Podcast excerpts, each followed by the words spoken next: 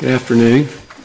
Our next case is in re B R W and B G W, and we will hear from the appellant. Thank you, Your Honors. May it please the Court, Chief Justice Newby, Associate Justices, I am J. Thomas Stephen Brock of the Buncombe County Bar. I represent respondent appellant, uh, mother Kimberly Stanley. Since this case comes before this court based on the dissenting opinion of Judge Carpenter, the issues before the court are, one, whether the trial court's conclusions of law are supported by competent evidence, and two, whether the trial court made insufficient findings to support the conclusions that Miz Stanley was unfit or had acted in a manner inconsistent with constitutionally protected status, and if so, whether the best interest standard was therefore inapplicable. Focusing on the second issue, since the majority held the trial court's findings do not support the conclusion that Miz Stanley is unfit, the issue of unfitness is not before this court. What is before the, this court on the second issue is whether insufficient findings support the trial court's conclusion that Miz Stanley acted in a manner inconsistent with her constitutionally protected status as a parent, and the connected issue, whether the best interest standard was inapplicable. With respect to this issue, the rule we are asking this court to adopt arises from the cir- circumstances of this case, which may be somewhat unique. In this case, there was a period of time between September twenty fifteen, when Miz Stanley, Stanley left her husband, Matthew Williams, due to his frequent incarcerations and drinking and drug use, and left her children in the care of the father's mother, between that time and May of twenty eighteen, when H S A became involved after receiving a complaint that Mister Williams was intoxicated, busting plates, throwing glasses with the girls present in the home he shared with his mother and his daughters. After H S A became involved and filed a juvenile petition in July of twenty eighteen, Miz Stanley and her new husband, Jason Stanley, entered a case plan or entered case plans with H S A for the purpose of pursuing reunification, which the trial court found they completed, and by September twenty nineteen, Miz Stanley and her husband were allowed unsupervised overnight visitation Uh, with her daughters every weekend. We're asking this court to adopt a rule that in these circumstances it was error to conclude that Miz Stanley acted in a manner inconsistent with her constitutionally protected status as a parent based on past history, given the trial court's findings regarding her engagement in and successful completion of her case plan, and the trial court therefore further erred when it applied a best interest standard and awarded guardianship to the grandmother. Is it your position that the trial court cannot go back in time and look at that uh, period where she was acting as she was acting prior to the progress that she made regarding the children? No, that's not our position. Um, the position is, I think the case law says that uh, the parent's conduct is to be viewed cumulatively. But in this, in, so that the past was relevant. And, but given what happened when she engaged with D S S or H S A, excuse me, um, that engagement um, needed to be given greater weight, given the fact that this case plan was given to her for the express purpose of pursuing reunification, um, and her uh, steady um, progress, um, gaining unsupervised visitation, which was is not to be given unless a trial court finds that the children will be safe uh, in the home and receive proper care, um, and then completing the case plan um, after even enjoying every other, or not every other weekend, but every weekend unsupervised visitation in her home. Does this court have the authority to dictate to the trial court how much weight is to be given relative to the chronology of a parent's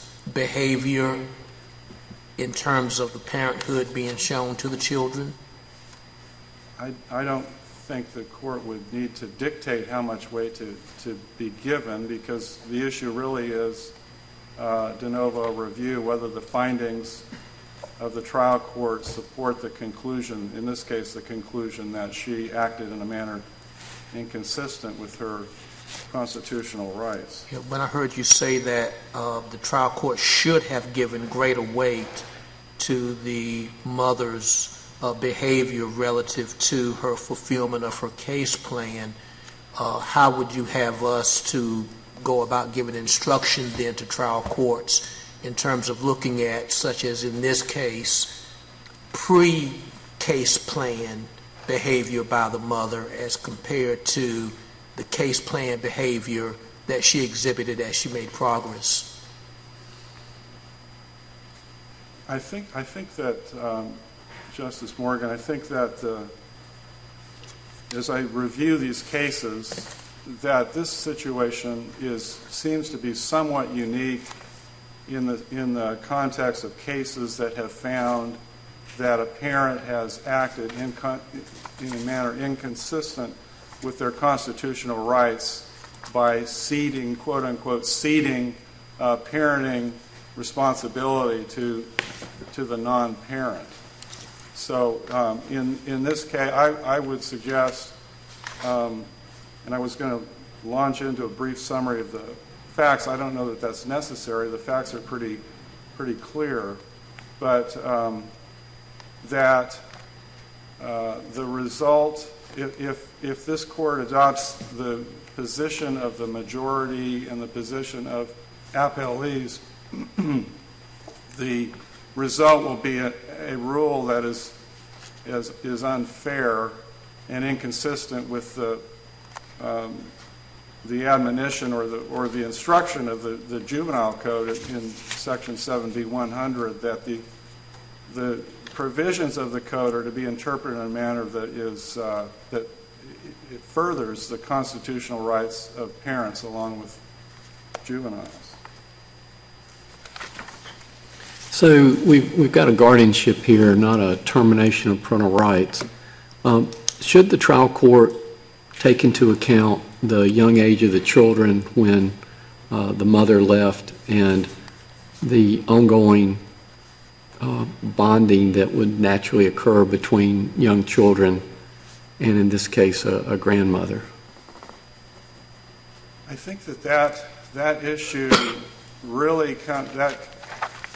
Um, comes into play when the court, the trial court, reaches the best interest standard. And I, I guess what I, I understand, I guess what I'm asking is really a follow-up to what Justice Morgan was just asking.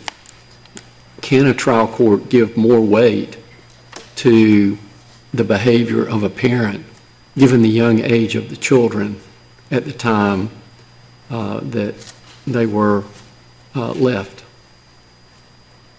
In terms of the issue as to whether a parent has acted in a manner inconsistent yes. with their constitutional rights, I, um, I, I don't think that the, the, that issue of, of the bond between the children and the grandmother really comes into play until the court, as in this case, the trial court, um, made its decision based on the best interest, what the trial court determined was in the best interest of the, of the children. I'm not sure if I answered your question. Well, I, what I'm struggling with is, you know, if the children had been ten, eleven, twelve, and they were left for three years versus at the young ages, I guess one was four and one was two. Um, it, it, In, in terms of the acting inconsistently with parental rights, can the trial court take those young ages, actually give more weight to the fact that this occurred when the children were so young as opposed to a, a later time in their history? I think that the trial court can, can look at that as an issue, but again, um, I think that really is more a question of that would come up when the court has properly um, moved to the best interest standard. And I, I mean, I know there are there's language in some of these um, acting inconsistent cases that talk about the the effect on the children of of a parent ceding parental responsibility. So in, in that sense, I guess that, that it could be a factor in the issue as to whether a parent has acted inconsistently with their constitutionally protected status.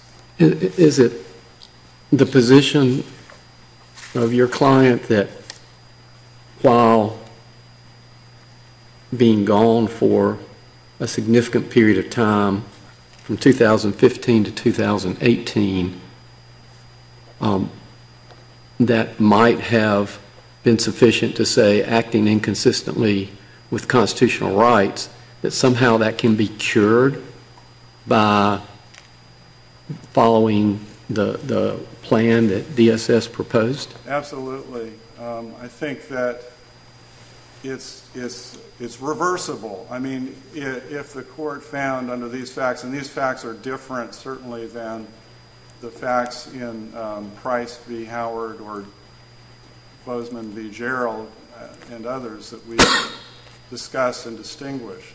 Um, but yes, in, in this context where um, the mother um, is given a case plan for the express purpose of uh, seeking and pursuing reunification, and she fully and completely engages in that case plan, and in the context of um, the, the permanent plan from the outset, the primary permanent plan from the outset being reunification, um, that she can and did cure any defects that she had or any any conduct that she had that could have been deemed as inconsistent with her parental rights, because otherwise um, parents just in general would have no hope for getting their children back.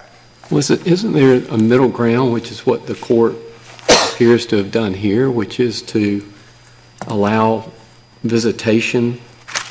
So you know, by complying with the plan, uh, the mother has been able to re-engage, but at the same time uh, not uh, uh, completely severing the relationship that was allowed to build with the grandmother. Well, that could go the other way as well. I mean, the grandmother could have been given visitation rights, but in this case, um, she... To, to, for her to fully engage, engage in a case plan, again, designed for reunification, that was the whole kind of uh, direction of this case. The case was, we're going to establish a primary permanent plan of reunification. That was announced at the dispositional hearing. Here's your case plan, um, respondent mother. If you do these things, you shall be reunified with your with your um, with your children, and then she does these things, and it's just all moving in the direction of reunification, um, and to the point where she's having every weekend overnight visitation, and the and, and H S A is recommending a trial home placement, and the only reason the trial judge did not go with that recommendation at that point was his or the judge's concern about uh, housing, the adequacy of housing. Too many adults living in this home. So well, wasn't the there also that changed it, I think, was the children expressed their desire to live with their grandmother, continue to live with their grandmother, and they were having some adjust, adjustment issues um, after the visitation. So, um, so changing the plan and ultimately awarding guardianship required the, the court to make this conclusion that she had acted in a manner inconsistent with her constitutional rights. But the only problem with, with that conclusion is that it's inconsistent with all of these findings that the trial court made, that she had, um, she was com- engaging in and ultimately completed this case plan, And she was even given, you know, this, this very um, ample overnight, every weekend visitation.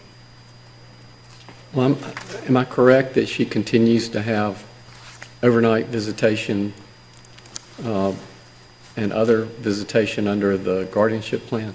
She had, yeah, it was moved to every other weekend. So is it your position then that the trial court uh, improperly considered the impact on the children with regard to the issues they were having at school and uh, uh, other issues being unsettled uh, with regard to uh, uh, where they would end up living, that this was uh, unsettling to them, and uh, that, I mean, what's the trial court to do with that information? Well, the trial court certainly can consider it, but as far as making a guardianship award to the grandmother, the trial court can't. I mean, it really, that's all part and parcel, in my view of this, as to what is in the best interest of the children. And so, but the trial court is, you know, not permitted to go there to that best interest determination without making this conclusion that the, the mother was either unfit or had acted in a manner incon inconsistent with her, her constitutional rights. Under what so, circumstances can a trial court revisit the guardianship order? Under what circumstances? Um, that the, that the, um, the guardian is, is either unable or unwilling, or that it is not in the best interest of the children, I think is the standard.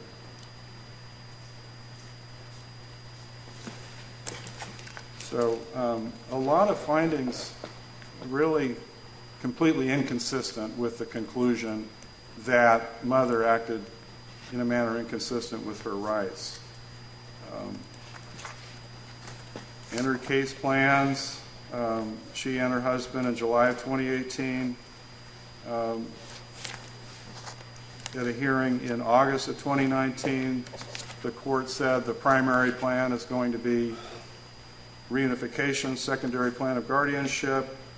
Um, everything is going well with visitation. The trial court gave H S A the discretion to increase the visits and allow for unsupervised visitation.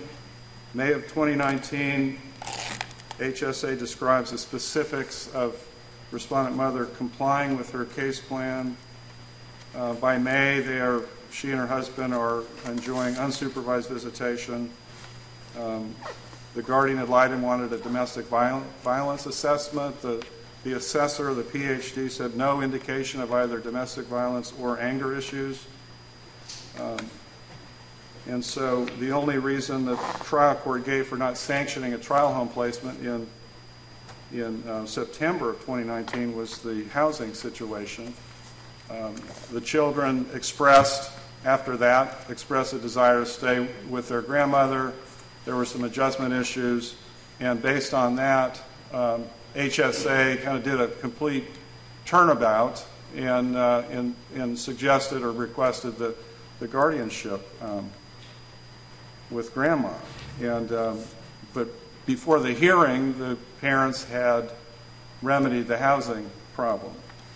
So why should this court not adopt the holding of the Court of Appeal majority in the position of appellees? And I may have touched on this already, but um, if, if the holding of the majority in the position of the appellees on this issue is adopted by this court, a rule will result which will be fundamentally unfair, contrary to one of the stated purposes of the juvenile code.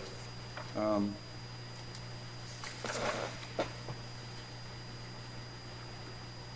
not wanting to repeat myself, um, the, the problem that arose for H S A and for the trial court uh, with respect to the issue of granting guardianship to the grandmother, um, that the trial court had to make this determination that the, that the mother had acted in a manner inconsistent with her constitutional rights.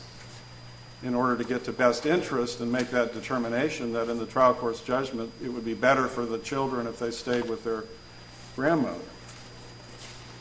So that determination, though, was completely inconsistent with these findings of the court that required uh, that, that Miz Stanley had complied with the requirements of her case plan and was getting unsupervised visitation. Counsel, I hear the plausibility in your position, but how do we as an appellate court give direction to the trial courts in terms of looking at the whole view of a parent, such as the mother here, wherein, as I was listening very carefully to when you started your recitation of what the mother had done, understandably you start with, in terms of assessing the findings of fact, when she became more in keeping with her constitutionally protected right regarding being a parent in the pursuit of her case plan, but yet a trial court would be deemed appropriate in terms of the discretion that we give a trial court as a court in terms of looking at the entire view of a client su- such as your mo- such as the mother is for you. Uh, how would we go about letting trial courts know how much weight to give to the recency of the pursuit of a case plan versus what that parent may have been doing, which is inconsistent with the constitutionally protected uh, parenthood, in terms of coming up with what this trial court came up with, especially in terms of what you say, admittedly, that she did not finish the full case plan because there was a component of housing which the trial court would be able to assess the importance of that in terms of the case plan. How would we go about letting trial courts know to the extent to which they should consider all of that in terms of coming up with its outcome? Well, I think that the I think it's the, the rule is correct that the parent's conduct with respect to this issue is to be viewed cumulatively. But what the trial court did in this case, and what the majority affirmed, was that because of what happened before, or you know, her past history, um, she was forever going to be um, found or concluded to have acted in a manner inconsistent. And so this case, in the in the context of this case, viewing the the mother's conduct before and after she entered into this case plan, and the trial court did um, state that she had completed it. She the one the one issue was housing, and that was completed, and the, the court uh, found that she had completed the, her case plan more than once um, in its findings. Well, is there so, any, is there any bright line rule that you can articulate or come close to articulating, or is there any way to quantify what we tell trial courts in terms of how they should look at this in a cumulative fashion, as you uh, admit? Well, I, I don't think it's a bright line rule. I think it's it, you know, kind of um, suggesting that the court make its decision based on the specific facts of this case, kind of unlike the prior case that, that, that you just heard, that in this case, so there was prior t- there was prior history where she had ceded some parental responsibility to the grandmother.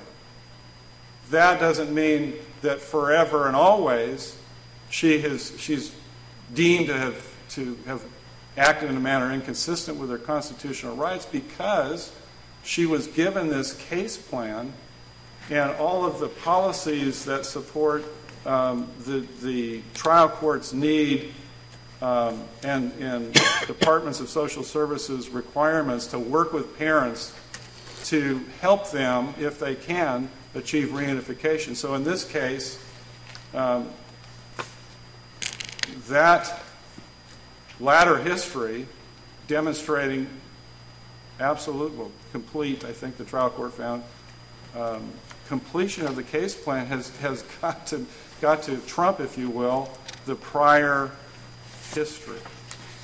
So um, I don't know that it's a broad rule or how much direction to trial courts needs to be given in, you know, because how, how often does this come up like this? I mean, I haven't seen it in, in the cases that I've looked at. So I think that the direction is um, the trial court has got to view everything, you know, past, current, Uh, conduct by the parent cumulatively, but the, the a rule that says it doesn't matter what she did when she completed the case plan given to her by the H S A and the trial court, that doesn't matter because it's it's too bad. Maybe, you know, they should have told her in the beginning. It doesn't really matter what you do because Uh, you, you acted in a manner inconsistent with your constitutional rights back in the day. So maybe that's a little trite. But I think that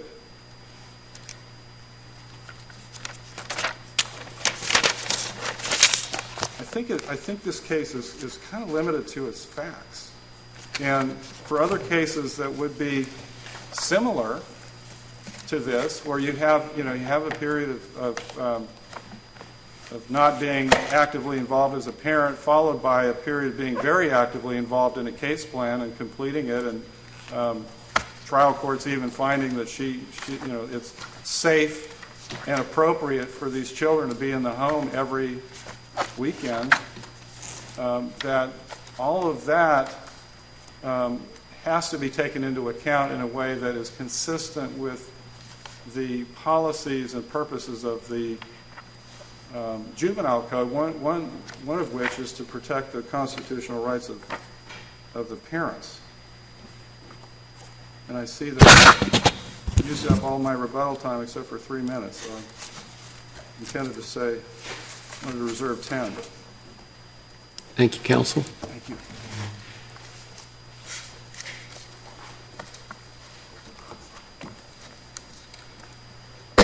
We'll hear from the appellee. Thank you.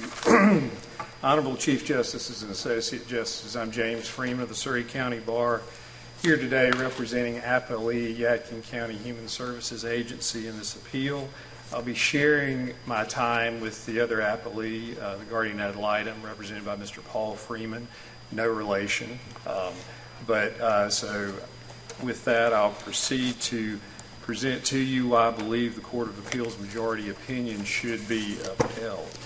Um, first thing, just to address as far as the juvenile code and the purposes, and I don't disagree with appellant's counsel as to one of the purposes being um, uh, in that to protect parents' constitutional rights and the intactness of a family, but the I would argue to the court the overriding purpose is to serve the best interest of the child, and one of the ways in doing that is to achieve permanence within twelve months. And um, to address Justice Morgan's questions with regards to giving weight and to what happens when um, conduct in the past be considered, I, I would contend to the court that in this case and in every case where a child is adjudicated, abused, neglected, or dependent, uh, by nature the parents in that situation have in some way either been unfit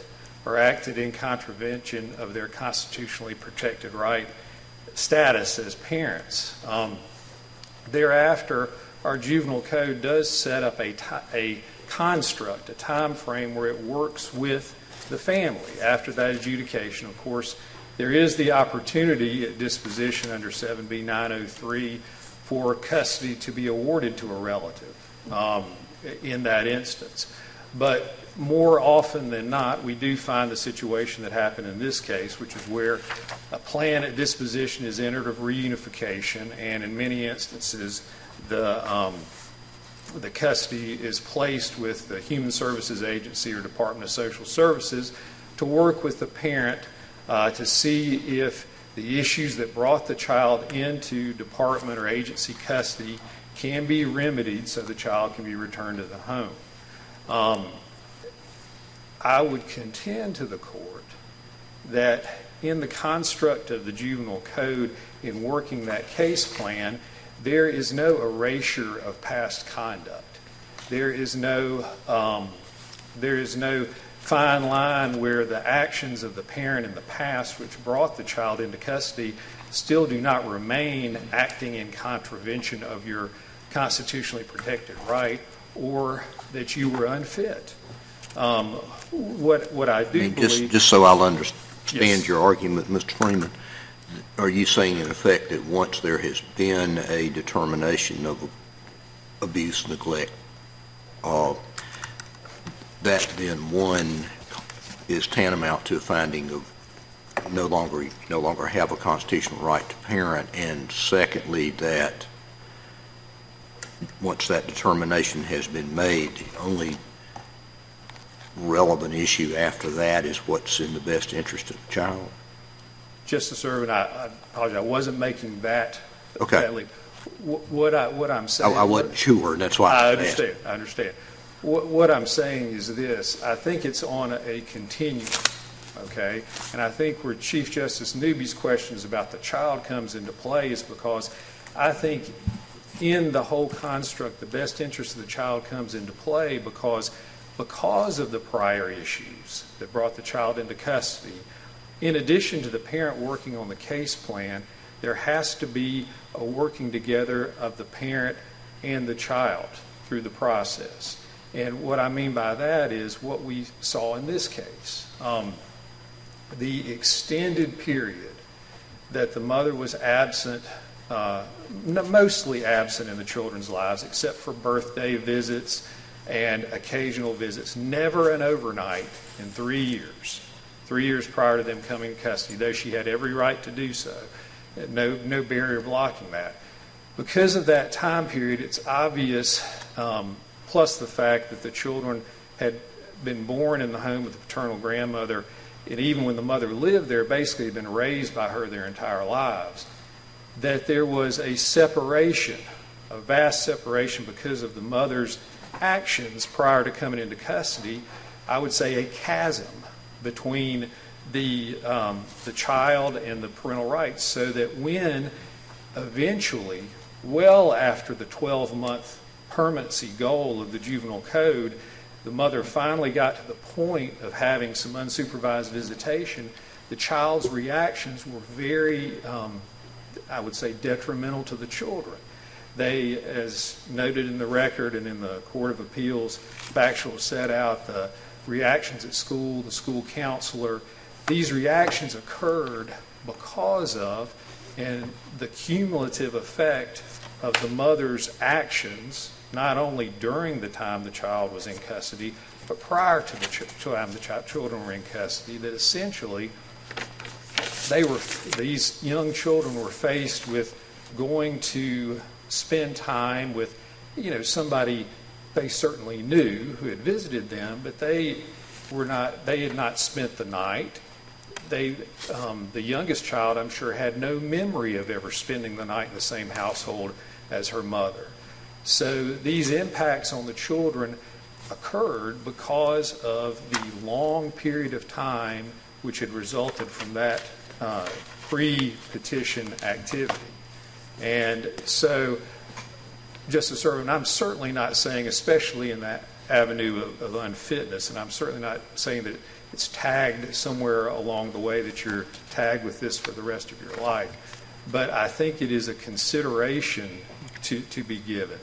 And um, as this court said in Spiegel, um, when looking at the at the issue of unfitness or acting in contravention, we're not just looking at the time of trial. Now, that was a, I know that was a custody trial, but the same logic applies here.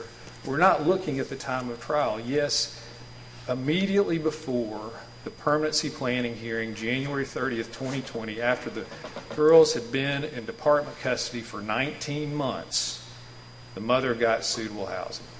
Okay. Um, but prior to that, the entire nineteen months, the issue that um, Alexander County Department of Social Services initially found her home state would not approve her home study. at disposition, at the initial dispositional phase. It's not only because of the actions of the father that these children were initially uh, found neglected by the court. It's because the mother had removed herself from the situation and did not have appropriate housing and could not provide an appropriate home for the children. So, but as a poll, oh, I'm sorry, please. I'm just wondering what this mother would have had to do to keep her constitutional right to parent in light of the findings of the court that she um, had had unsupervised visitation, including overnights on Friday through Monday for some period of time unspecified, um, and that she had partic- participated with and completed her plan. She was making adequate progress within a reasonable period of time, and that recently had suitable housing. In light of that, the court then concludes that reunification would clearly be unsuccessful and would be inconsistent with their health or safety. What? How do you get there from those findings? Right.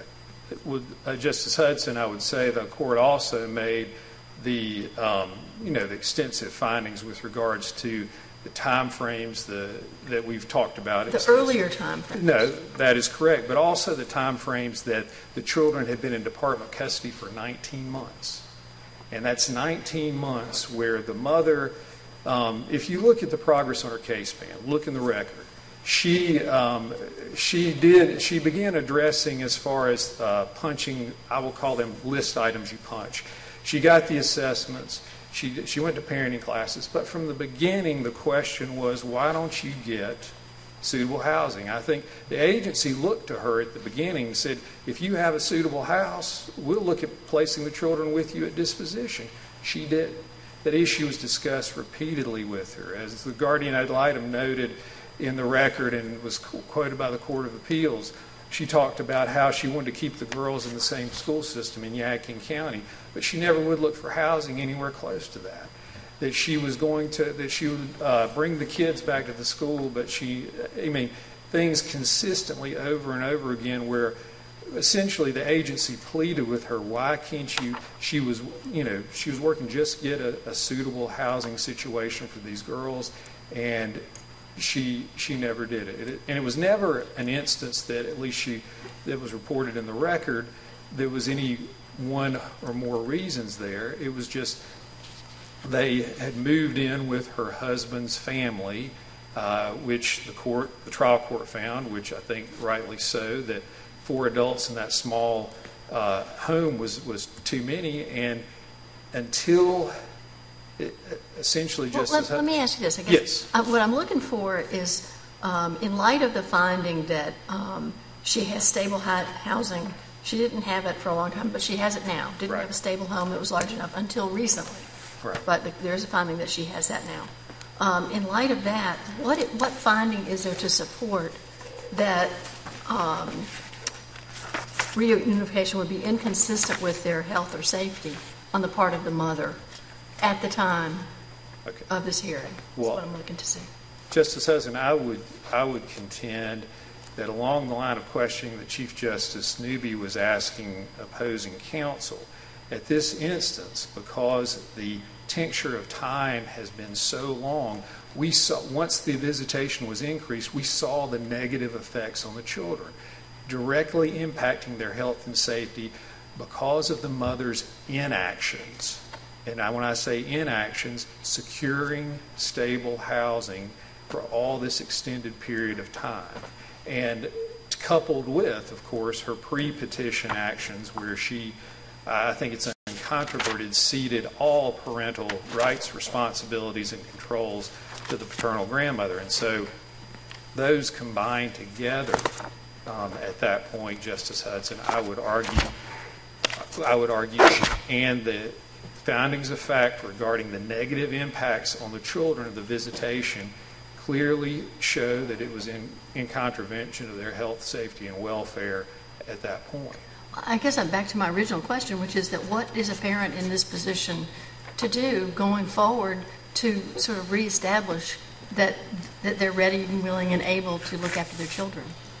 Well, if, if it's always going to be, well, look at what you did a couple of years ago.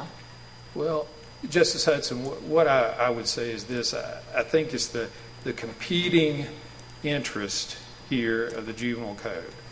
And I, I think the um, would be, I guess, on the one hand, the rights of the parents, which I understand. I would argue to the court the, the overriding interest, though, is to find a safe, stable, permanent home for a juvenile within a reasonable period of time. I would contend that the legislature has set out in the framework of the code that one year is a goal to permanence. In this instance, we were at nineteen months, I, I th- which I believe the court, the agency, and everyone have worked to try to give this mother an extra chance. And it was obvious at this point in nineteen months that it was not close to being at a point where these children should go back in, and they needed permanence. And so I, I would say the overriding concern at that point for the juvenile code, not only the juvenile code, but the court, is to address safe, stable, and a permanent home for the juvenile in a reasonable period of time. And I think that time had already passed. And so I think that's what we have here. It's well, not to say if, if the conclusion is that, that the parent, the mother, was acting in a manner inconsistent with her constitutional right to parent currently, w- what is it of the findings that leads to that conclusion? I mean, I understand what you're saying about yes. the, the, yes. the paramount interest being to find something permanent for the children, but there's also the, the parental right. um, constitutional right, and there is supposed to be a finding that she's doing something inconsistent with that. Well, I, I think that the finding actually is that she's acted, for, if, I'm, if I'm not correct, or uh, and have acted. In yes, inconsistent. And, and Justice Hudson, the way I take that terminology is the way I interpret what this court has said in the past, that acted is a cumulative review, not just an immediate review right at the point of trial, which I believe is what this court said in Spiegel. And um, so cumulatively looking at her conduct over the past, what at that point would have been almost five years, um, that the trial court rightly held that she had acted inconsistently with her constitutionally protected right to parent. Following up on that, um,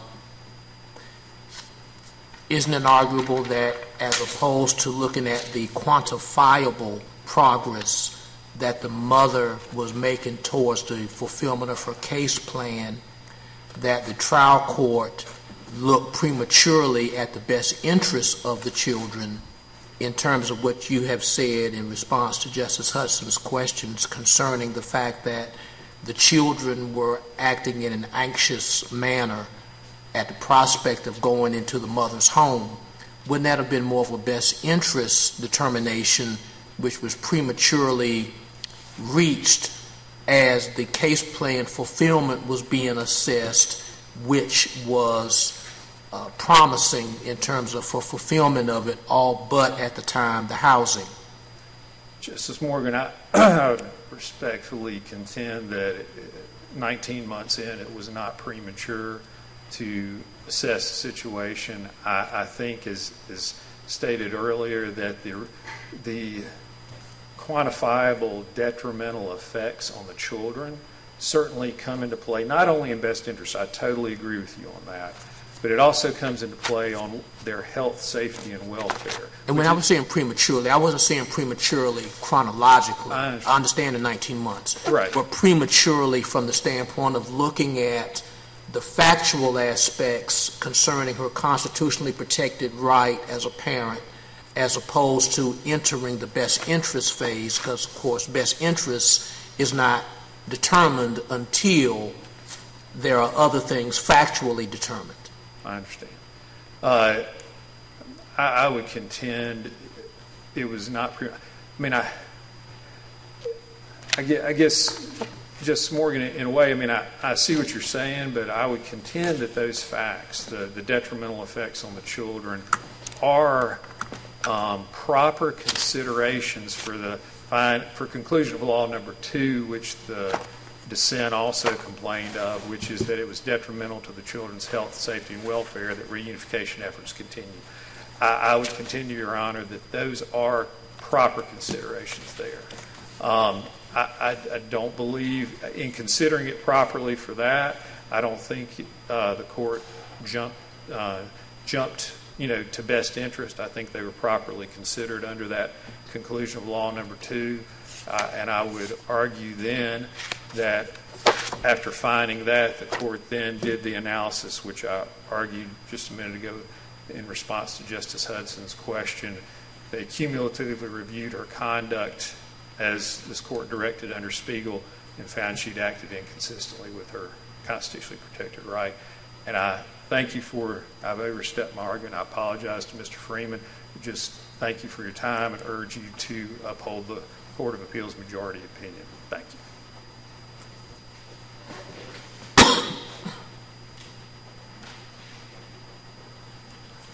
If it please the court, Mister Chief Justice, Associate Justices, I'm Paul Freeman from Wilkes County. I'm the attorney advocate that tried this case. I'm also the attorney advocate on the appeal. Uh,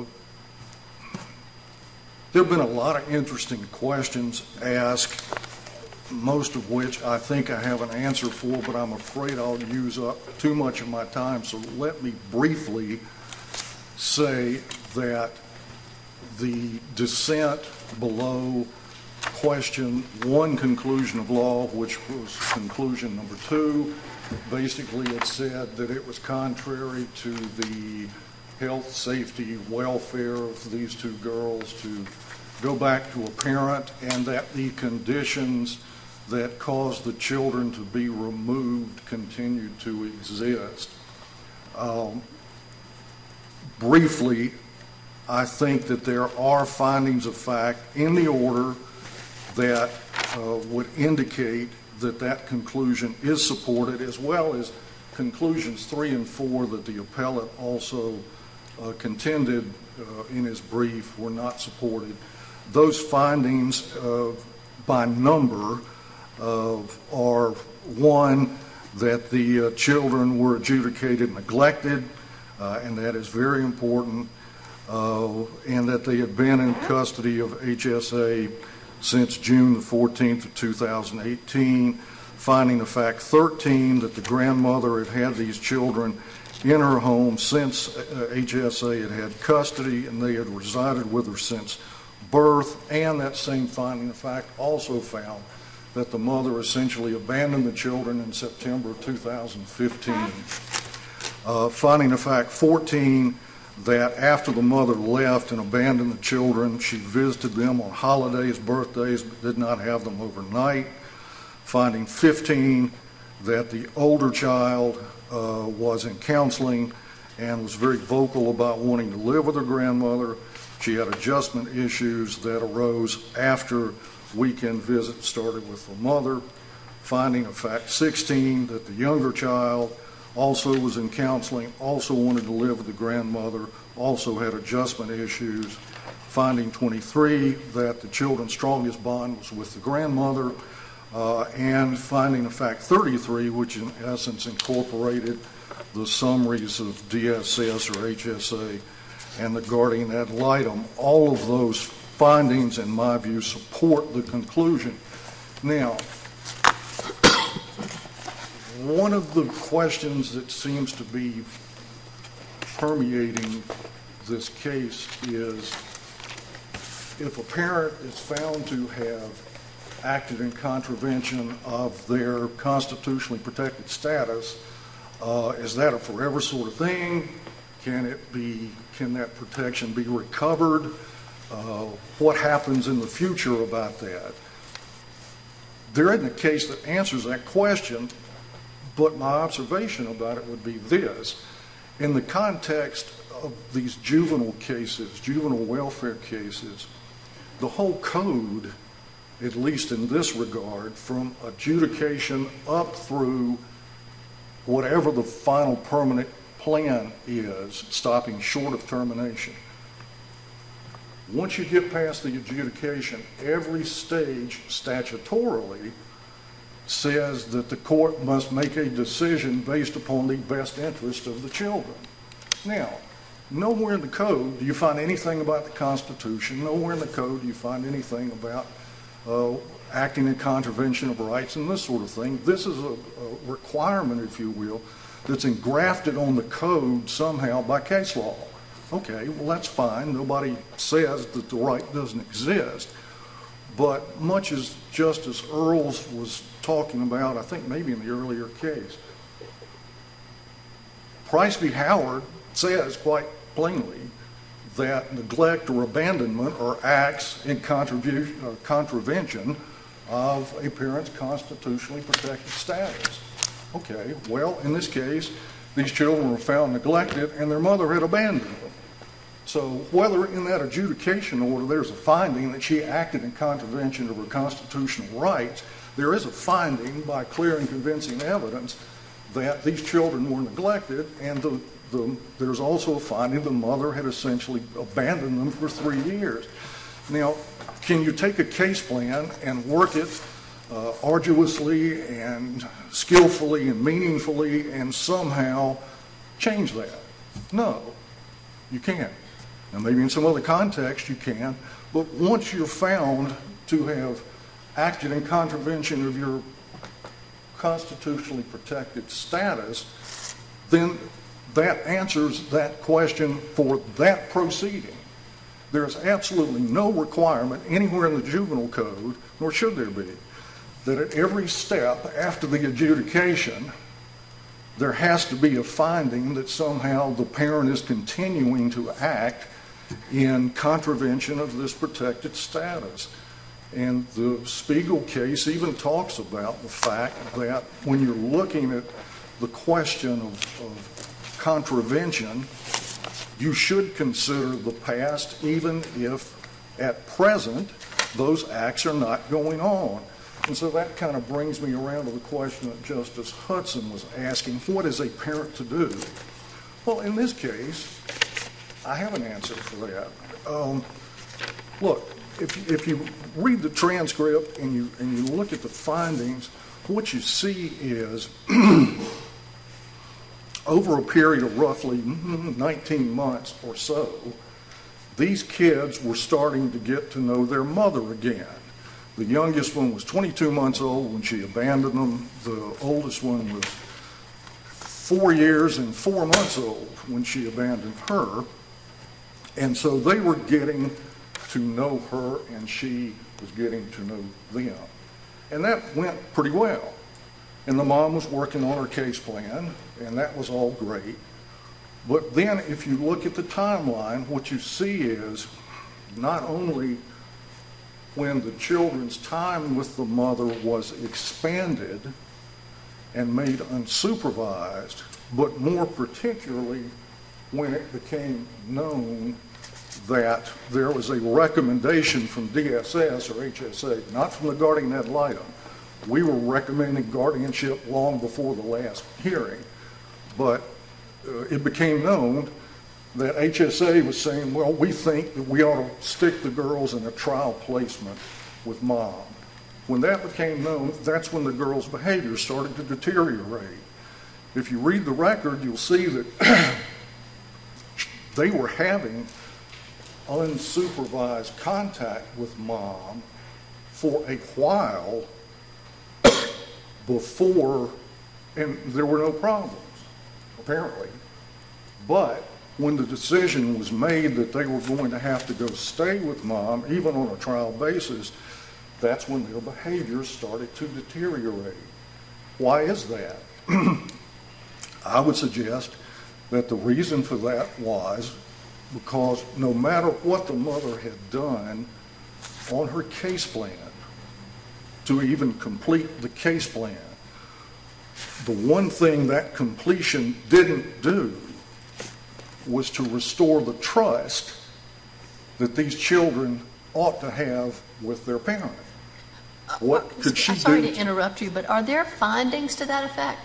There are findings to, to the effect of the children's negative behaviors. Right, but the connection that you were drawing between that and their expanded visitation with no, the mother. No, ma'am, there is not a specific finding that says because of the mother's abandonment of the children, this is why they're having problems. Or no, no, no. What you were saying earlier, that um, that when she started seeing them with unsupervised overnight visitation a long, over a longer period of time, mm-hmm. that their behavior got worse. And then you said that when there was a plan to look at maybe placing right. them with her, right. that right. their behavior got worse. I was just wondering if there was a finding. There is not a specific that. finding, but if you look at a few findings, you sort of piece that timeline together. If you see well, some, a lot of the findings don't have a time frame. True. So it's a little hard to do that. I agree. I agree. But in answer to your getting back to what should a mom do, which I, or right. a dad or whoever, uh, I think in a situation like this, if the problem in essence is the kids don't want to live with a parent, you f- try to find out why, and then perhaps some sort of uh, family therapy, some other kind of uh, program, some other kind of service. My point is, is that completing a case plan, even if at one point the recommendation was for reunification, that's not the end of the process. Uh, it's true that case plans are developed primarily to see if you can't deal with some issues and get a family back together. Well, in this case, the family wasn't together when the case plan was drawn up, but I've never read a case, and most of them come out in the T P R context, that says if you complete a case plan, it means X. If you don't complete it, it means Y. What they do say is it's a factor to consider. And in this case, it's a factor to consider. But it doesn't change the fact that these girls were having these problems and were very upset about the idea of going back to their mom. That had to be addressed. And if the permanent plan had to be done when it was done, they clearly could not go back and live with their mom because it would have been detrimental to their mental health. There's no other conclusion to draw about that. So it seems like to me that that was a proper uh, result uh, given the impact that the mother's prior behavior uh, as well as the circumstances that flowed after that had on these children. So from my standpoint, it's pretty simple. I mean, yeah, you look at the impact on the kids. You absolutely do. Thank you so much, Counsel. Yes, sir. Thank you. Rebuttal.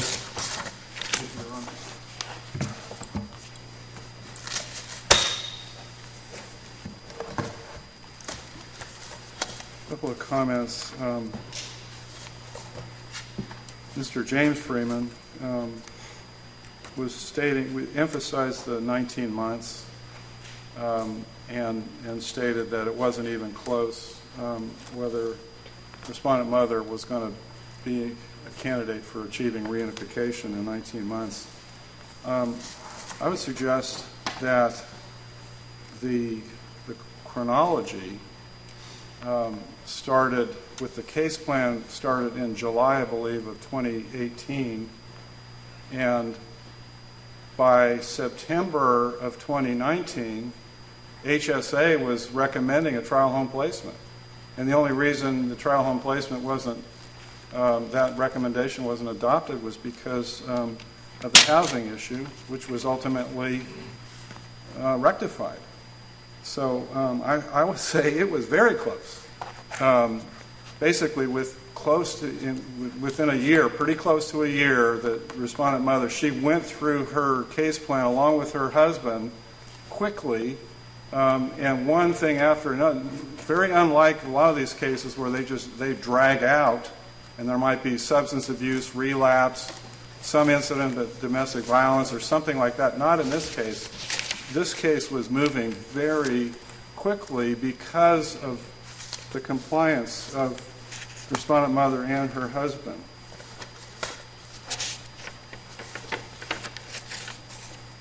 The... Um, Mister Paul Freeman was talking about once a, there's a finding of fact that a parent has acted in a, in a, in a manner inconsistent, um, you can't change that. It's kind of going to be there as part of the, the record or the history, but we, in this case, um, are challenging the conclusion that respondent mother acted in a manner inconsistent with her constitutional rights. So there is no, there, there has been no finding other than the one that was made in this particular order.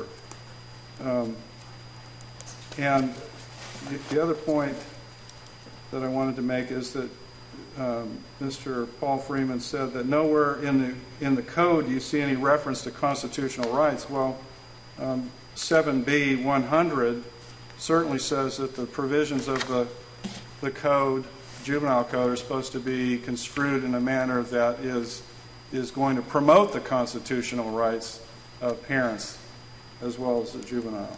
So yes, the best interest of the child or, or the children is throughout the code, and it's been defined as the polar star, but that don't want to confuse the issue of, of that policy and purpose of the juvenile code with the settled rule that in the context of whether to award a non-parent custody, you have to, um, you can't get to best interest without making this conclusion. Thank you. Thank you, counsel.